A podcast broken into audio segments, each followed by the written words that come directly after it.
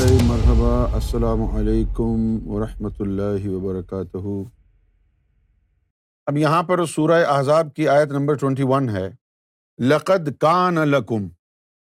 لقد اللہ تعالیٰ اس وقت استعمال فرماتا ہے کہ جب کسی بات کو پر زور ڈالنا ہو۔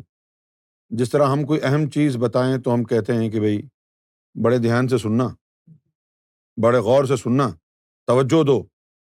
اسی طرح اللہ تعالیٰ جب یہی الفاظ کہنا چاہتا ہے کہ بھائی دھیان سے سنو، تو پھر وہ تاکید کے زمرے میں آتا ہے اور کہتا ہے، لقد۔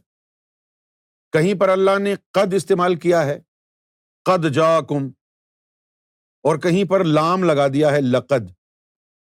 اگر قد کے ساتھ لام لگا دیا جائے، تو اس کی سینسٹیوٹی میں مزید اضافہ ہو جاتا ہے۔ جس طرح عربی زبان میں خوبصورت کو کہتے ہیں، حسن۔ اور اگر بہت خوبصورت ہو تو لام لگا دیں گے۔ لہسن جس طرح آپ کو محبت ہو تو وہی لفظ ہے محب، محبہ۔ اور اگر بہت زیادہ شدت کی محبت ہو تو لام لگا دیں گے۔ یہ میں آپ کو وہ عربی کے قواعد بتا رہا ہوں جو فصیح عربی کے ہیں۔ جو کلوکول عربک لینگویج بولی جاتی ہے، اس میں نہیں ہے یہ۔ جیسے اب آپ یو اے چلے جائیں، کہیں جی لام لگا دو۔ یا سعودی عربیہ چلے جائیں۔ تو اب سعودی عربیہ کی جو زبان ہے اس وقت عربک، وہ فصیح نہیں ہے۔ صحیح ہے؟ نہ کویت میں جو عربی بولی جاتی ہے، وہ فصیح ہے۔ نہ یو اے میں بولنے والی جو عربی ہے، وہ فصیح ہے۔ تھوڑی بہت عربی اگر کسی ملک میں اچھی بولی جاتی ہے، تو وہ ہے سوڈان۔ تو لقد دھیان دو۔ کان لکم فی رسول اللہ اس وطن حسنا یعنی توجہ سے سنو کہ رسول اللہ صلی اللہ علیہ وآلہ وسلم جو ہیں، وہ تمہارے لیے بہترین نمونۂ حیات ہیں۔ یعنی بیسٹ ایگزامپل بیسٹ ماڈل ہیں۔ لقد کان لکم فی رسول اللہ اس وطن حسن ان کی جو اسوا ہے، ان کی جو مثالیں ہیں زندگی کی، ان کی جو ماڈلنگ ہے، جس طرح انہوں نے قرآن مجید کو اپنے عمل سے دنیا کے سامنے مشتہر کیا ہے مینیفیسٹ کیا ہے، وہ تمہارے لیے ایک اسٹینڈرڈ ہے۔ کس کے لیے ہے؟ لمن کانا یرجو اللہ ول یوم الآخری و ذکر اللہ کثیرہ ان لوگوں کے لیے کہ جو اللہ سے ملاقات کے خواہش مند ہوں۔ حضور کی جو نمونۂ حیات ہے، کن لوگوں کے کام آئے گی؟ لمن کان یرجو اللہ، جو اللہ کی بارگاہ میں رجوع کرنا چاہیں۔ ولیوم الآخری اور یوم آخرت کی فکر ہو جنہیں۔ اور اس کے ساتھ ساتھ و ذکر اللہ کثیرہ اللہ سے ملاقات کے خواہاں ہو، یوم آخرت کی فکر رکھتے ہوں، اور اس کے ساتھ کثرت سے ذکر اللہ کرتے ہوں۔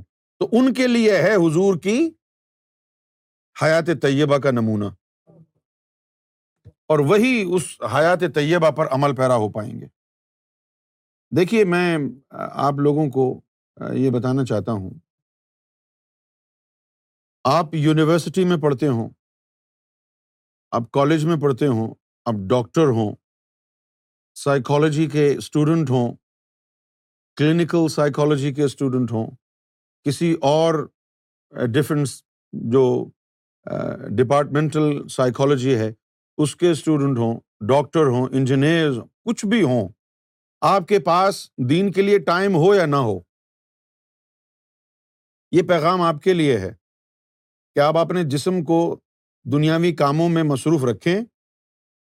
اللہ تعالیٰ نے اپنی ذات سے تعلق جوڑنے کے لیے اپنی آپ کے جسم میں روحوں کو رکھا ہوا ہے۔ ان روحوں کو بیدار کر کے اللہ اللہ میں لگا لیں اور آپ جو مرضیاں کرتے رہیں۔ جس طرح سلطان باہو نے کہا کہ ہتھ کارول، دل یار ول دست بکار، دل ب یار۔ کہ ہاتھ کام کاج میں ہے اور دل یار کے ساتھ مصروف ہے۔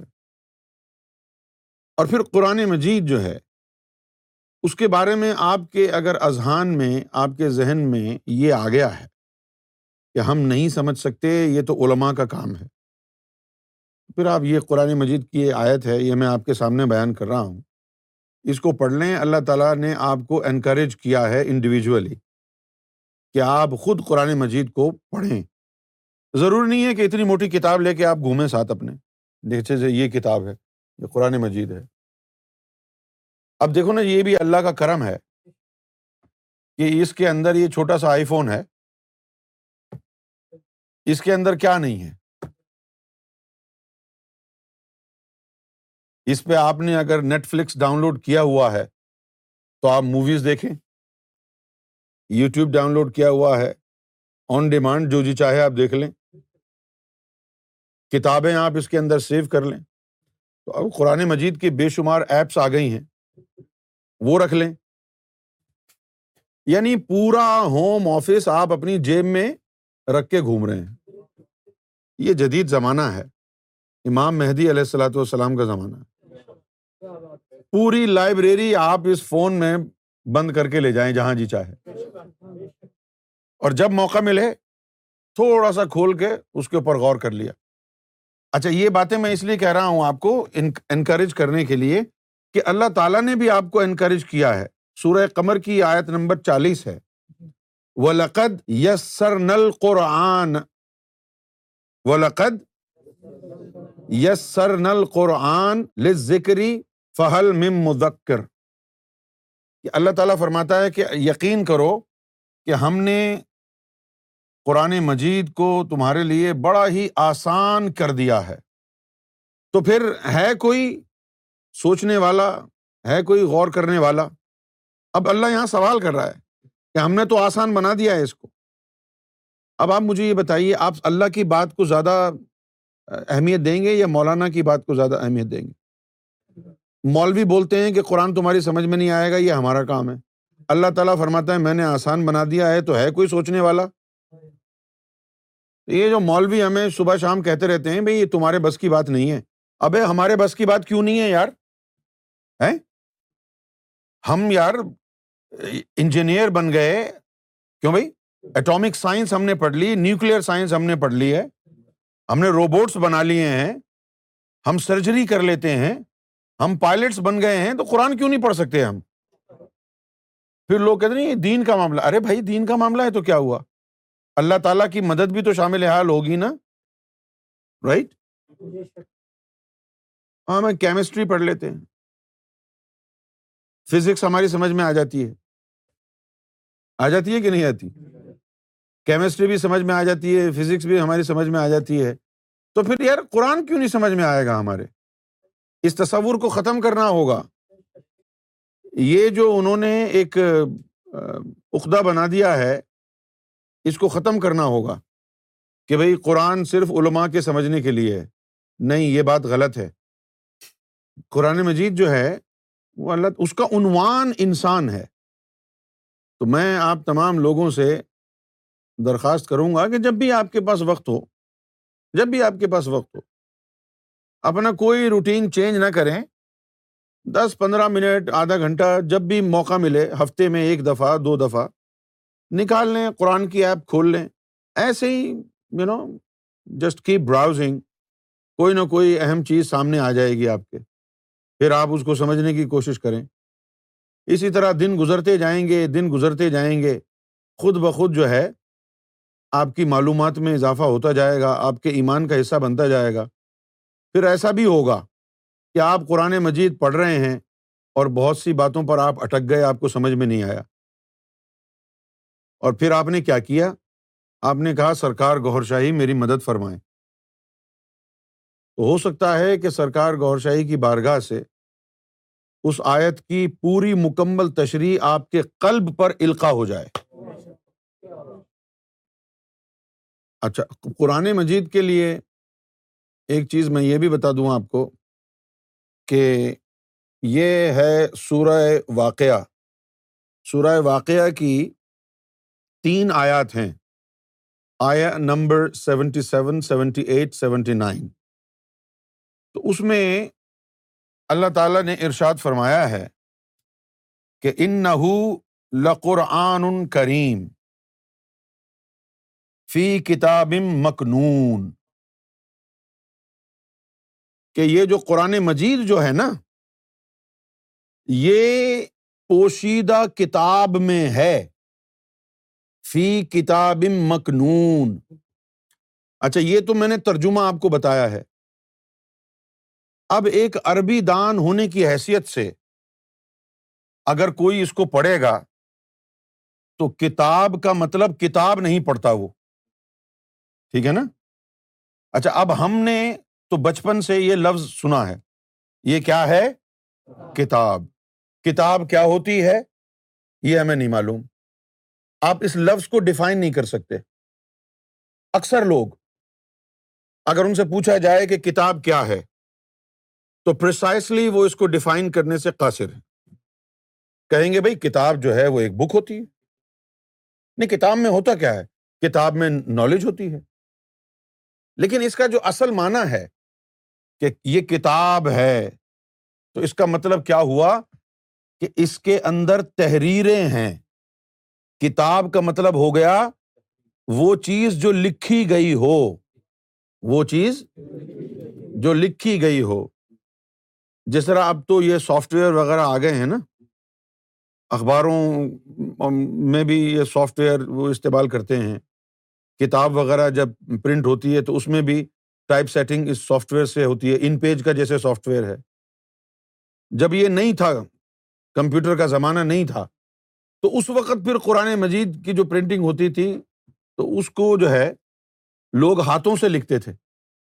اور اس کو کہا جاتا تھا کتابت۔ کیا کہتے تھے؟ کتابت۔ تو کتابت کا مطلب کیا ہو گیا؟ لکھنا۔ کیا ہو گیا؟ لکھنا۔ تو ان لقرآن کریم۔ یہ جو ہے، قرآن کریم ہے، فی کتاب مکنون۔ اور اس کی جو تحریر ہے، وہ پوشیدہ ہے۔ اس کی جو تحریر جو ہے، وہ پوشیدہ ہے۔ مکنون کا جو مطلب ہے، وہ ہے پوشیدہ۔ چھپی ہوئی۔ فی کتاب مکنون۔ یعنی پوشیدہ تحریر۔ اور اس کے بعد کہا ہے، لا یمس سہو اور چھو نہیں سکتے۔ اللہ متحرون وہ جو پوشیدہ کتاب ہے، قرآن مکنون۔ قرآن مجید، قرآن مکنون سے الگ نہیں ہے۔ اب یہاں پر ڈیپر میننگ بتائے جا رہے ہیں۔ اس کا جو ہے، وہ فزیکل ایڈریس بتایا جا رہا ہے۔ ایک تو ہوتا ہے نا پوسٹل ایڈریس ایک ہوتا ہے فزیکل ایڈریس یہاں پر بتایا جا رہا ہے کہ قرآن در حقیقت ہے کہاں؟ قرآن۔ ہاں تو قرآن کہتا ہے کہ ان نہ قرآن کریم، کہ یہ جو قرآن مجید ہے، قرآن کریم ہے، فی کتاب مخنون یہ چھپی ہوئی تحریر ہے، کہیں چھپی ہوئی ہے یہ تحریر؟ ارے یار ہمارے پاس تو ہے یہ تحریر، یہ رہی لیکن اس تحریر میں لکھا ہوا ہے کہ قرآن مجید کہیں چھپا ہوا لکھا ہے۔ یہ ہے نا قرآن ہمارے پاس۔ اس قرآن کو کھول کے پڑھیں تو یہ کہتا ہے کہ وہ جو قرآن ہے نا، وہ تحریر کہیں چھپی ہوئی ہے۔ یہ تو پڑھ لو تم۔ لیکن وہ جو قرآن کریم ہے، کرم کرنے والا جو کلام ہے وہ چھپا ہوا ہے کہیں تحریر وہ۔ اچھا اب وہ چھپی ہوئی ہے اور کیا خوبی ہے اس کی؟ لا یمس سہو اور اس کو چھو نہیں سکتے۔ المتحرون اس کو چھو نہیں سکتا کوئی جب تک کہ وہ طاہر نہ ہو جائے، پاک نہ ہو جائے۔ سمجھ گئے آپ؟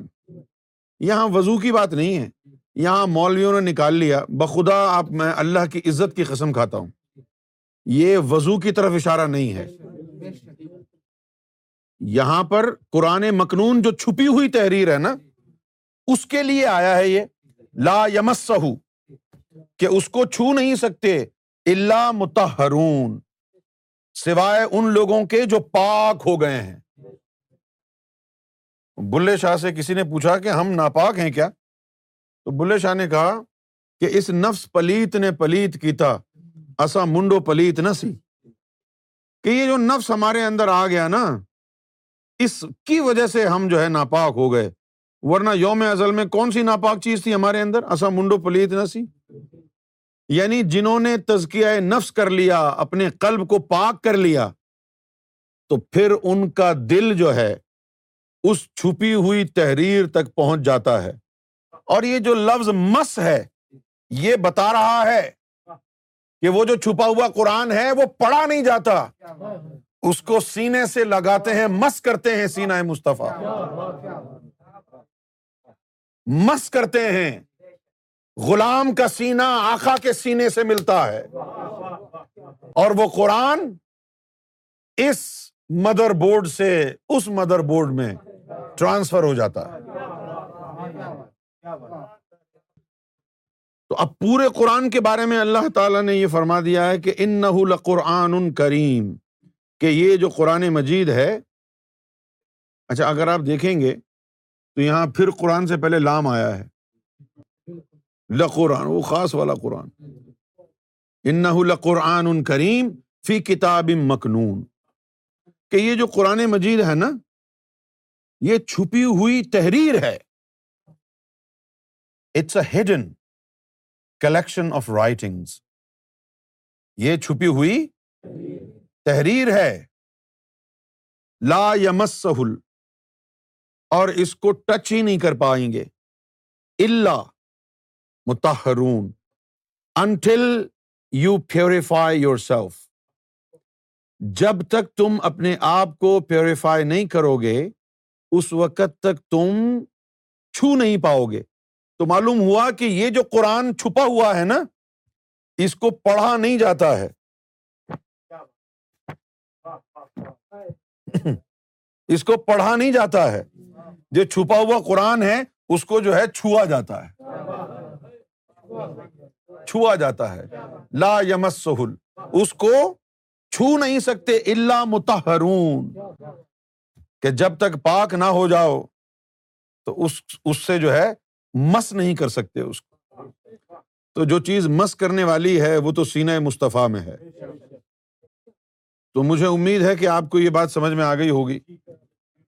اچھا اب ہم جا رہے ہیں سورہ عصر کو اسٹڈی کرنے کے لیے۔ اچھا پہلے تو ہم اس کا ڈائسیکشن کریں اس لفظ کا۔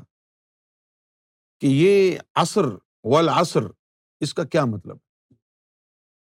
اکثر جو تراجم ہیں اس کے، اس میں لکھا ہے زمانہ، زمانے کی قسم۔ لیکن ہمیں جو تعلیم ملی ہے باطنی طور پر، اس میں اس کی تھوڑی سی مختلف تشریح ہے۔ اب وہ تشریح کیا ہے وہ میں آپ کو بتاتا ہوں۔ جب بچہ چھوٹا ہوتا ہے تو اس بچے کو بڑا شوق ہوتا ہے کہ جلدی سے بڑا ہو جائے۔ بچے کو بڑا شوق ہوتا ہے جلدی جلدی جو ہے نا وہ بڑا ہو جائے۔ ہر سال جو ہے وہ کہتا ہے کہ اب میں پانچ سال کا ہو گیا، اب میں چھ سال کا ہو گیا سات سال کا ہو گیا۔ تو جب ہم چھوٹے بچے ہوتے ہیں، تو ہمارا جی چاہتا ہے کہ ہم جلدی سے بڑے ہو جائیں۔ اس کے بعد پھر جو ہے اٹھارہ سال کے ہوئے، بیس سال کے ہوئے۔ اٹھارہ، بیس سال کے ہوتے ہیں تو اتنے زیادہ بزی ہو جاتے ہیں۔ کہ کچھ یاد ہی نہیں رہتا۔ اور دیکھتے ہی دیکھتے جو ہے، وہ تیس سال کے ہو جاتے ہیں۔ دیکھتے ہی دیکھتے تیس سال کے ہو جاتے ہیں۔ اور پلک جھپکتے میں چالیس سال کے ہو گئے، پھر پچاس سال کے ہو گئے، ساٹھ سال کے ہو گئے۔ پھر جب گھٹنوں میں درد ہونے لگتا ہے، بال سفید ہو جاتے ہیں، تو یقین ہی نہیں آتا کہ میں بڈھا ہو گیا ہوں۔ اب یقین کریں۔ پچاس سال کا بھی ہو جائے آدمی، تو وہ سمجھتا ہے کہ اس کو برا لگتا ہے اگر کوئی اس کو کہہ دینا، انکل۔ بڑا برا لگتا ہے۔ ایک دفعہ ہم پچھلے سال یا اس سے دو پچھلے سال کرکٹ کھیل رہے تھے تو ایک لڑکا جو ہے وہ بال کرا رہا تھا۔ تو اس نے مجھے کہا کہ انکل ہم مجھے چھکا مارے تو مجھے بڑا غصہ آیا یار۔ میں نے کہا ادھر آؤ۔ میں بھوتنی گئے میں تمہیں انکل لگتا ہوں۔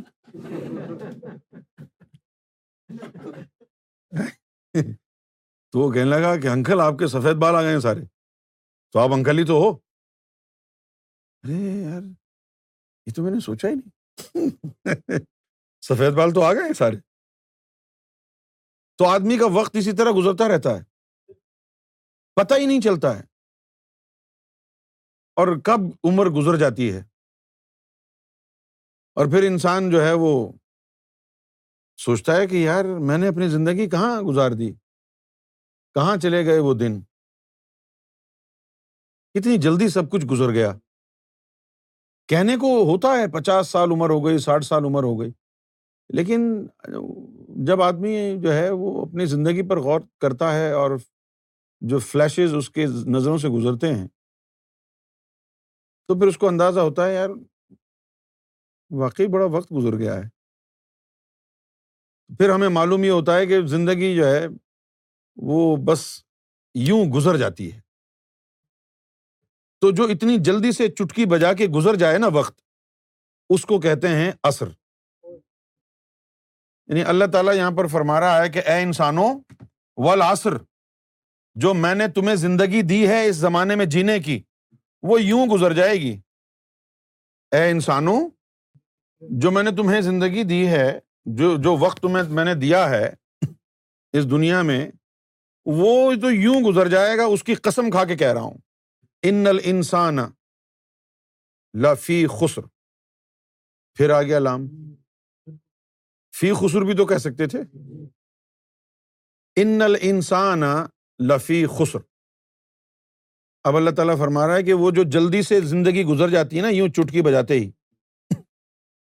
وہ زندگی جو تجھے میں نے دی ہے نا، بچے سے لڑکپن لڑکپن سے جوانی جوانی سے ادھیڑ عمر اور ادھیڑ عمر سے بوڑھا۔ یہ یوں اسٹیجز گزر جاتے ہیں، یوں چٹکی بجاتے ہوئے۔ جن کے گزر گئے ہیں نا، ان سے پوچھو۔ ابھی تمہاری عمر سترہ، اٹھارہ، انیس، بیس سال ہے، تو ابھی یہ بات تمہاری سمجھ میں نہیں آئے گی بیٹا۔ یہ کہانی ہے بہت بڑی۔ یہ کہانی تبھی سمجھ آتی ہے جب ساٹھ سال کی ہوتی ہے اور جب نوجوان لوگ بولتے ہیں کہ یہ بڈھا سٹیا گیا ہے۔ یہ جو لفظ ہے نا سٹیانا یہ نکلا ہی ساٹھ سال سے ہے۔ ہاں یعنی ساٹھ سے نکلا ہے سٹیانا یعنی ساٹھ سال کی عمر میں جو ہے ہاں پھر وہ اس کی سوچ بدل جاتی ہے۔ تو اس ساٹھ سال کی عمر میں سوچ بدلنا شروع ہو جاتی ہے۔ تو اس وقت کہتے ہیں کہ یہ سٹیا گیا ہے۔ تو یہ لفظ جو اردو کا ہے نا سٹیا جانا، یہ ساٹھ سے نکلا ہے۔ سٹیا گیا کا مطلب یہ ہو گیا کہ یہ ساٹھ سال کا ہو گیا ہے۔ نہ جانے لوگ اس کا مطلب کیا سمجھتے ہیں۔ سٹیا گیا ہے یعنی یار عمر کا تقاضا ہے۔ تو ساٹھ سال کی جب عمر ہو جاتی ہے تو آدمی جو ہے وہ یوں یوں لگتا ہے، اس کا، ارے یار، اتنی جلدی زندگی گزر گئی، پتہ ہی نہیں چلا۔ تو اللہ تعالیٰ اسی چیز کی مثال یہاں دے رہا ہے کہ پتا نہیں چلے گا۔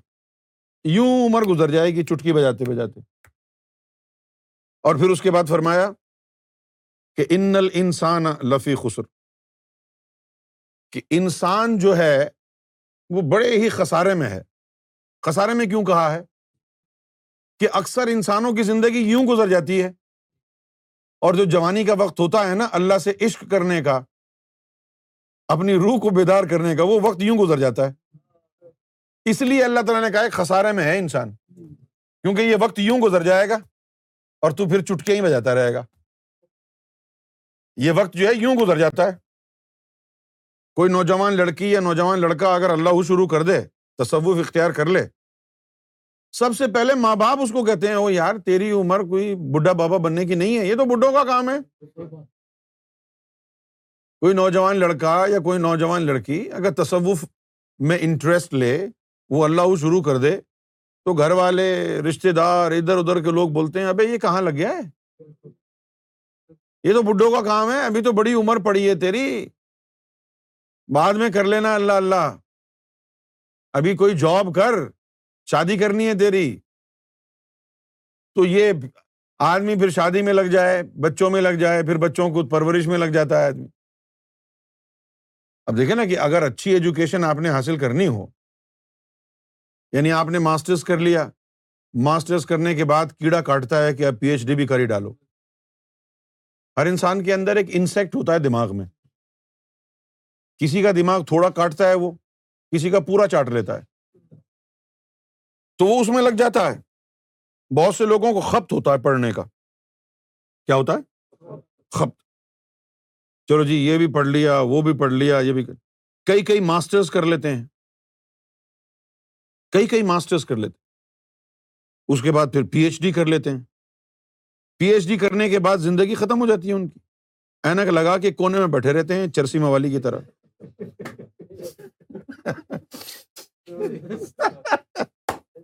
اتنے موٹے موٹے شیشے لگا کے بیٹھے رہتے ہیں کتابیں کھول کے۔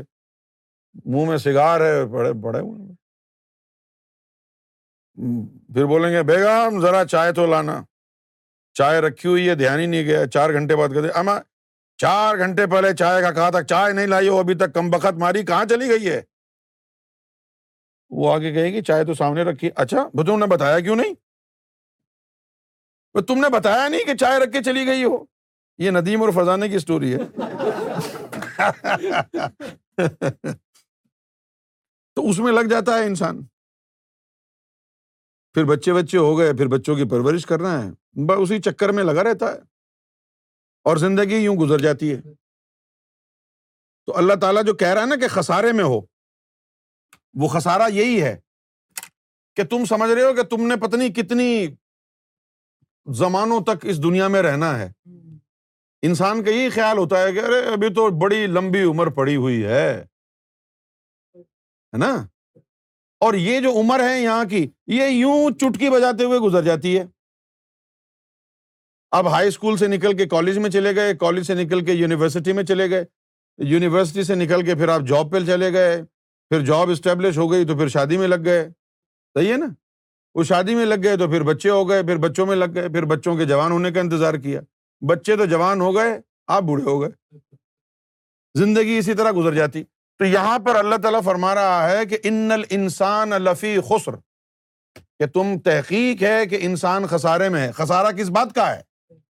خسارا اس بات کا ہے کہ جو اتنا قیمتی وقت اس کی زندگی کا اس کو دیا ہے، وہ یوں گزر جائے گا، اس کو سمجھ میں نہیں آئے گا کہ وہ آیا دنیا میں کیوں ہے۔ یوں گزر جائے گا وقت وہ۔ ان انسان لفی خسر۔ خسارا ہی ہے اس کو۔ خسارا کیا ہے؟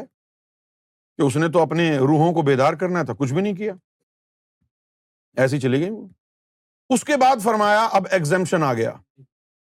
الزین آ منو اب اس خسارے میں کون نہیں ہے؟ جو مومن بن گئے۔ الزین آ منو وہ امل الصالحات وہ امل الصالحات میں نے پوچھا کہ عمل صالح کیا ہے؟ تو فرمایا کہ ہر وہ عمل عمل صالح ہے جس سے نور بن کے قلب میں چلا جائے۔ جس عمل سے نور بن کے قلب میں چلا جائے، وہ عمل صالح ہے۔ کہ ایمان والے ہو گئے دل میں نور آ گیا۔ اب اس دل کی پرورش کرنے والے امال عمل صالح ہوں گے۔ عمل صالح۔ تو الزین آمن و امل الصالحات۔ اس خسارے سے اور یہ جو ایک پوٹینشیل تھریٹ ہے انسان کے اوپر یوں زندگی گزر جائے گی۔ ایگزمشن ان کو ہے اس خسارے سے۔ کہ جن کے دلوں میں ایمان داخل ہو گیا، جن کے قلب پاک اور صاف ہو گئے۔ اب یہاں پر یہ تصور جو ہے، اس کو واضح کرنا ہے۔ عام لوگوں کا خیال یہ ہے کہ مومن ہم کیسے بن سکتے ہیں؟ مومن بننے والے تو بڑے زاہد و پارسا لوگ ہوتے ہوں گے۔ ہم تو جو ہے وہ یعنی ماڈرن لوگ ہیں۔ ہم تو بیئر بھی پی لیتے ہیں، ہم تو بیکارڈی بھی پی لیتے ہیں، ہم تو ووڈکا کو بھی نہیں چھوڑتے ہیں۔ ہمارے جیسے گناہ گار لوگ، ہم کہاں مومن بن سکتے ہیں؟ کیونکہ مومن کی تشریحات جو مولویوں نے بتائی ہیں، وہ ایسی ہیں کہ گناہ گار آدمی جو بالکل دنیاوی زندگی میں لگا ہوا ہو، اگر اس کے دل میں کبھی مومن بننے کا خیال بھی آئے، تو وہ کہے، یار، یہ تو بڑا مشکل کام ہے۔ امامہ باندھو، داڑھی رکھو، پانچ وقت کی نماز پڑھو، یہ کرو، شریعت پر عمل پیرا ہو یعنی پوری دنیا سے کٹ جاؤں گا میں تو، چلو، اللہ ویسے ہی معاف کر دے گا، ماں باپ کی خدمت کر لیتا ہوں۔ مومن بننا تو بڑا مشکل کام ہے۔ یہ تصور غلط ہے۔ یہ تصور کیا ہے؟ غلط ہے۔ جو اصل تصور قرآن نے دیا ہے مومن بننے کا، وہ ہے، افمن شرح اللہ صدر الاسلامی فہو علا نور من ربی، کہ جس نے شرح صدر کر لی، جس کا دل کھل گیا، جس کے دل میں اس میں ذات اللہ کا ذکر داخل ہو گیا، فہو اعلیٰ نور من ربی، اس بندے کو پھر اللہ تعالیٰ کی طرف سے نور ملنا شروع ہو جائے گا۔ وہ مومن ہے۔ آہستہ آہستہ زندگی گزرتی جائے گی۔ اس کے جو ظاہری اعمال اور ظاہری زندگی ہے، اس میں بھی سدھار آتا جائے گا۔ مومن بن چکا ہے وہ۔ الزین آمن و عمل صالحات و تواس بالحق و تواس بالصبر۔ اور وہ لوگ جو حق کی تلقین کرتے رہے۔ حق کی تلقین کرنا کیا ہے؟ حق کی تلقین کرنا یہ نہیں ہے کہ یار اچھے کام کیا کرو، برے کام نہ کیا کرو۔ سچ بولو، یہ حق کی تلقین نہیں ہے۔ حق کی تلقین کیا ہے؟ وہ مقام اور وہ مرتبہ کہ جہاں پر اللہ تعالیٰ آپ کو اپنا دوست بنا لے اور آپ کو دلوں کو بیدار کرنے کا عزن دے دے۔ اور پھر آپ اللہ کے مخلوق کو اللہ کی محبت اور اللہ کے عشق اور اللہ کی ذات کی تلقین کریں۔ لوگوں کو یہ نہ کہیں کہ نماز پڑھو تاکہ جنت میں چلے جاؤ، نماز پڑھو تاکہ حور و قصور مل جائے۔ نہیں، ایسی تلقین کرنے والے جو مخلوق کو صرف حق کی تلقین کرتے ہیں کہ اپنا تعلق اللہ سے جوڑو، اللہ کی خاطر۔ اللہ سے پیار کرو، نماز پڑھنی ہے تو اس کی محبت میں۔ اس کا ذکر کرنا ہے تو خالص اس کی محبت کے لیے۔ نہ نماز جنت کے لیے پڑھنی ہے، نہ ذکر جنت کے لیے کرنا ہے۔ سارے کے سارے اعمال رب کی محبت کے حصول کے لیے کرنے۔ اللہ کی خوشنودی کے لیے کرنے، اللہ کے عشق کے لیے کرنے۔ وہ تواس و صبر اور پھر جب مشکلات آ جائیں، امتحان کا وقت آ جائے، آزمائش کی گھڑی آ جائے، تو پھر ایسی ہستیاں تمہارے دل میں اپنی نظروں سے صبر کا نور ڈالیں کہ تم ثابت قدم رہو مصیبت کے وقت۔ کیا سمجھے؟ ثابت قدم رہو۔ یہ صبر ایسے ہی نہیں آتا ہے۔ صبر ایک خاص مقام ہے۔ اس کا نور الگ ہے۔ اس کا نور الگ ہے۔ وہ جب نور مرشد کامل اپنی نگاہوں سے کسی کے دل میں ڈالتا ہے، تو پھر مصیبتوں میں، پریشانیوں میں، ان سے مقابلہ کرنے کی اس میں ضرورت آ جاتی ہے۔ مچلتا نہیں ہے دل۔ یہی وجہ ہے کہ اللہ تعالیٰ نے فرمایا ہے کہ جو مومن جو ہوتے ہیں، وہ نماز سے سلاد سے اور صبر سے جو ہے، مدد حاصل کرتے ہیں۔ یعنی صبر کا نور بھی ہے، تبھی تو اس صبر سے مدد ہوگی۔ اور سلاد کا بھی نور بنتا ہے، تبھی تو تمہاری مدد ہوگی اندر۔ تو اب یہ جو خسارا ہے، جس خسارے کا نقصان، جس نقصان کا اندیشہ ہے وہ اندیشہ یہ ہے کہ اللہ تعالیٰ نے آپ کے اندر سات روحیں رکھی ہیں۔ وہ ویسے ہی خفتہ حالت میں پڑی کی پڑی رہ جائیں گی اور آپ کی عمر گزر جائے گی۔ اور اس عمر گزرنے کے بعد جب آپ تصویر لے کے مسلح پہ بیٹھیں گے ساٹھ سال کی عمر کے بعد، تو پھر وہ اندر سارا تو تباہ ہو چکا ہوگا۔ اس کا ختم ہو جانا ہی خسارا ہے۔ اسی لیے مولانا روم نے فرمایا ہے کہ در جوانی توبہ کردن شیو پیغمبری، کہ جوانی میں توبہ طائب ہونا، رب کی طرف رجوع کرنا، رب کی محبت اختیار کرنا، یہ پیغمبروں کا شیوا ہے۔ سورہ آراف کی آیت نمبر ایک سو ستر ہے۔ بڑی خوبصورت آیت ہے یہ بھی۔ اب پہلے تو اس کا وہ ترجمہ کرتے ہیں کہ جو کہ مولوی کرتے ہیں۔ اس آیت میں آیا کہ ولزین یمس سکون بال کتاب اور وہ لوگ جنہوں نے کتاب کو چھو لیا ہے، وہ اقام الصلاح تھا اور نماز کو قائم کر لیا ہے۔ ان لا ندیو اجر المسلحین۔ تو ہم ان لوگوں کا جو اجر ہے، اس کو ضائع نہیں کریں گے۔ اور آپ مجھے بتائیے، یہ قرآن مجید کی جو آیت کا جو مولوی ترجمہ کر رہے ہیں، اس کی مطلب یہ ہے، یہ قرآن ہے، میں نے اس کو چھو لیا ہے، اب نماز پڑھ لیتا ہوں میں۔ ختم ہو گئی بات۔ اگر یہاں چھونے سے مراد چھونا ہوتا، جس طرح انہوں نے وہاں پر کہہ دیا نا کہ قرآن کو بغیر وضو کے نہ چھو تو یہ چھونے سے مراد اگر چھونا ہوتا، تو یہاں تو یہ کہا جا رہا ہے کہ جن لوگوں نے قرآن کو چھو لیا ہے اور نماز پڑھ لی ہے، ان کا اجر ضائع نہیں ہوگا۔ تو پڑھنے کی ضرورت ہی نہیں ہے، چھوتے رہو بس۔ چھوتے رہو۔ ازر جو اجر ہے ملے گا، چھو لو بس۔ اور واقعی شاید یہی سمجھ لیا انہوں نے۔ مخمل چڑھا کے قرآن پہ رکھ دیا ہے اور چھو لیتے ہیں۔ چلو۔ اب دیکھنا یہ ہے کہ یہ جو عمل ہے چھونے کا، کیا یہ واقعی فزیکل ٹچ کی طرف اشارہ ہے؟ کہ جس نے کتاب کو چھو لیا اور نماز پڑھ لی تو بس اس کا کام ہو گیا۔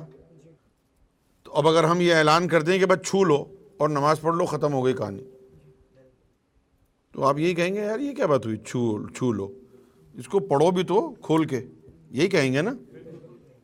لیکن یہاں تو لکھا ہوا ہے ولزینہ یمسکون الکتاب کہ جن لوگوں نے اس کتاب کو چھو لیا ہے۔ یہاں پر مراد یہ ہے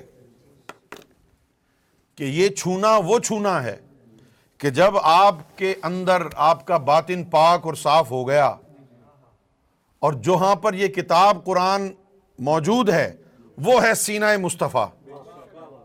تو جب تیرا سینہ حضور کے سینے سے مس ہوا، والذین یمسکون الکتاب، جو تحریر سینہ مصطفیٰ پہ درج ہے، جو لوگ سینہ مصطفیٰ کی پہنچ گئے اور سینہ بسینہ معانقہ ہو گیا۔ اور وہاں جو قرآن موجود ہے، وہ اس سینے میں داخل ہو گیا۔ اور پھر انہوں نے سلاد بھی قائم کر لی۔ ان کا اجر ضائع نہیں ہوگا، بھلے کتنے گناہ کرتے رہیں۔ ان کا اجر ضائع نہیں ہوگا۔ یہ ایک خوبصورت سی آیت تھی جو میں نے سوچا کہ آپ کے سامنے بیان کر دوں۔ سورہ نحل۔ کی آیت نمبر ایک سو اٹھائیس ہے، آیت نمبر ون ٹوینٹی ایٹ یہاں دیکھیں کتنی خوبصورت بات جو ہے، بڑی فصاحت و بلاغت اور زبان سلیس میں اللہ رب العزت نے بیان کر دی ہے۔ شاید اسی طرح کی آیات کو آیات بینات کہا جاتا ہے۔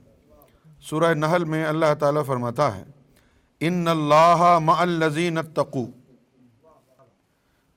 ان اللہ مع الذی اتقو، کہ اللہ ان لوگوں کے ساتھ ہے۔ ہم کہتے ہیں نا کہ جی یہ اللہ والا ہے، فلاں اللہ والا ہے۔ بھلے اس کے سر میں جوئیں چل رہی ہوں کہ جی, جی اللہ والا ہے۔ یہ جو پاکستان میں، ہندوستان میں آپ کو ایسے ہزاروں پیر نظر آئیں گے جو دعویٰ کرتے ہیں کہ وہ اللہ والے ہیں۔ ٹھیک ہے نا؟ لیکن قرآن مجید کیا کہہ رہا ہے؟ ان اللہ الزین اتقو۔ کہ اللہ تعالیٰ ان لوگوں کے ساتھ ہے جو پاک ہو گئے۔ اللہ کن کے ساتھ ہے؟ ہاں۔ ان اللہ مع الذین اتقو۔ ٹھیک ہے؟ اور اس کے بعد فرمایا کہ والذین ہم محسنون۔ وہ لوگ جو محسن ہو گئے۔ ایک تو ہوتا ہے مومن۔ تو مومن کون ہے؟ صاحب ایمان۔ حدیث جبریل میں آیا کہ آخری درجہ جو ہے اسلام کا وہ ہے درجہ احسان۔ تو جو درجہ ایمان پر فائز ہو گیا ہے، وہ تو ہے مومن۔ اور جو درجۂ احسان پر فائز ہو گیا، وہ ہے محسن۔ اور درجۂ احسان کیا ہے؟ حدیث جبریل کے مطابق۔ کہ جب تو عبادت کرے، تو دوران عبادت تجھے اللہ کا دیدار نصیب ہو۔ یعنی وہ لوگ جب نماز پڑھیں، عبادت کریں، سجدے میں جائیں، تو اللہ کا جلوہ انہیں نظر آئے۔ جو عبادت میں اللہ کو دیکھ لیں، وہ ہیں محسن۔ جو عبادت کریں تو اللہ کا دیدار ہو جائے، وہ محسن ہے۔ اور اللہ تعالیٰ نے ان کے لیے مزید فرمایا ہے۔ کہ ان اللہ قریب من المحسنین۔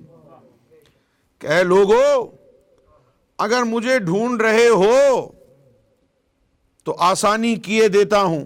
تمہاری تلاش میں، تمہاری مہم میں آسانی کیے دیتا ہوں۔ کیا آسانی؟ کہ ان اللہ قریب من المحسنین۔ کہ میں محسنین کے قریب ہوں، وہاں ڈھونڈو جا کے۔ میں محسنین کے قرب میں ہوں۔ وہاں ڈھونڈو، کون ہے محسن؟ داتا علی حجویری، بابا فرید سلطان حق باہو، خواجہ غریب النواز، سیدنا غوث اعظم رضی اللہ تعالی عنہ، لال شہباز قلندر، گوہر شاہی۔ اللہ کے پاس جانا ہے تو اللہ فرماتا ہے کہ میں تو محسنین کے قرب میں ہوں۔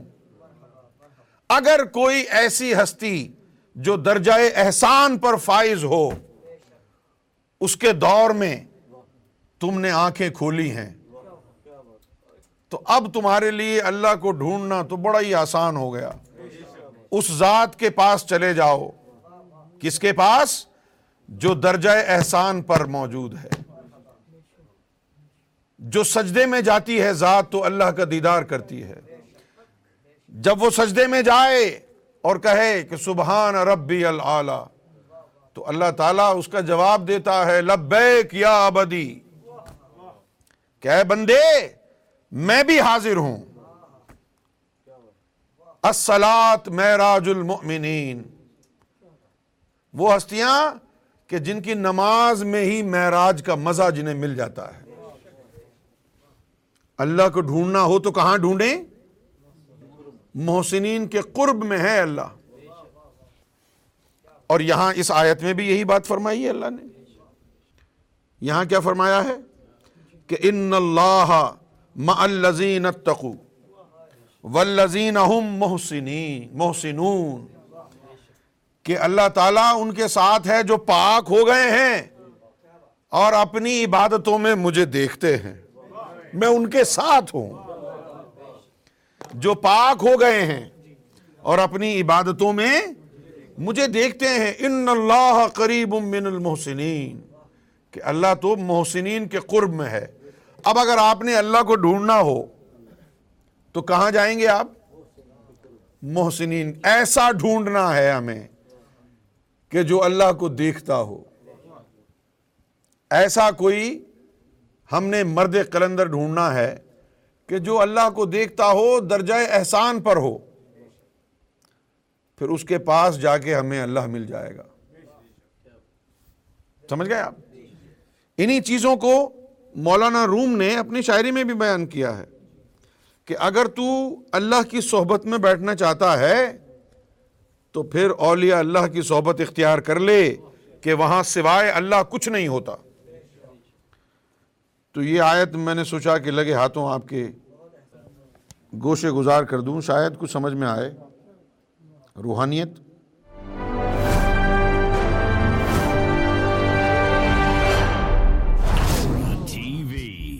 bringing light, love, and peace in your life.